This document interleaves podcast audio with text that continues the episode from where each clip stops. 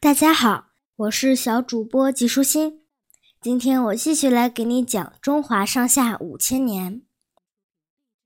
夏朝的建立，禹因为治水有功，深得民心。约公元前两千零七十年，舜遵循禅让制度，将首领之位让给了禹。禹继位之后。许多部落主动前来加盟，这样禹的部落联盟日益壮大。后来，禹打败了南方的三苗部落，将疆域扩展到了江淮流域。这时，作为部落联盟的首领，禹有了至高无上的权力。因此，人们也把禹看作是夏朝的第一位君主。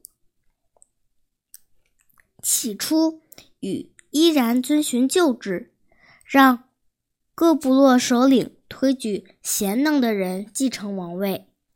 各部落首领一致推荐公正无私的高尧继承禹的职位。高尧在尧舜时期。一直担任法官，负责判案。他被选为继承人之后，禹就将联盟里的一些事务交给他处理。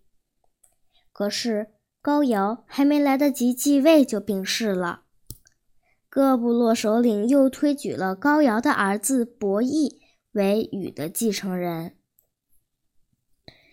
但是此时禹。早已有了传位给自己的儿子启的想法。他一面采纳各部落首领的建议，让伯益辅助自己治理国家；另一面拿出大部分精力培养启。他让启学习治国方略，多与各路诸侯接触，又安置许多启的亲信和好友，成为朝中重要官员。禹还有意让启去完成部落联盟中一些很重要的工作，让启在联盟中的地位大大提高。这样，经过几年的精心酝酿，启的势力已经大大超过了伯益。对此，伯益一直毫无察觉。过了几年，禹出巡东南，在会稽山上再次召开诸侯大会。会稽山呢，差不多在今天的浙江绍兴东南。大会刚开完，禹就一病不起，不久便去世了。人们将他的遗体安葬在会稽山。禹的去世，举国上下悲痛不已。伯益以继承人的身份为禹守丧三年。按照尧舜时期的惯例，为表公谦，三年守丧期满后，还需隐居一段时间，才可以继承王位。于是，伯益守丧期满后便避居起来。谁知不久便听说诸侯们早就抛开他，纷纷去朝见己了。伯益非常识时务。他知道自己的力量根本不足以和启抗衡，认清形势之后，他意识到只有主动让位才能免于一死。于是，伯益主动向天下人宣告自己的能力不如启，愿意放弃王位，请更有才能的启来继承王位。对伯益的主动让位，启先假装谦让了一番。接着就风风光光的继位了，而心灰意冷的伯益则隐居箕山去了。其打破了尧舜以来传贤不传子的禅让制，建立起王位世袭的夏王朝。大禹原来是夏后氏部落的首领，夏朝因此得名。从此，天下为家。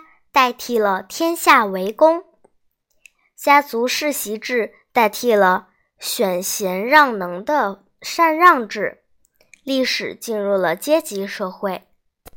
启的继位也遭到了一些部落的反对，其中有扈氏部落反应最激烈。有扈氏认为启违反了禅让制继承王位，是玩弄权术的结果，于是打出了反对启的旗帜。启率领军队前往讨伐有护士，在甘进行了一次规模很大的战争。甘是在今天的陕西户县南部。战前，启在誓师大会上指责有护士不敬上天，不重用人才，因此启是奉行上天的命令，对他加以惩罚。经过几番激烈的大战，启消灭了有护士，巩固了自己的地位。平定有护士的叛乱之后，为了起到杀一儆百的作用，让天下人都看到反对者的下场，同时也为了进一步树立威信、笼络诸侯，启便学父亲的样子，在今天河南禹州的钧台召开了一次。规模空前的诸侯大会，这就是历史上著名的钧台之响。这次诸侯大会的举行，表明夏王朝的统治地位已经完全确立了。今天的内容就是这些啦，小朋友，拜拜。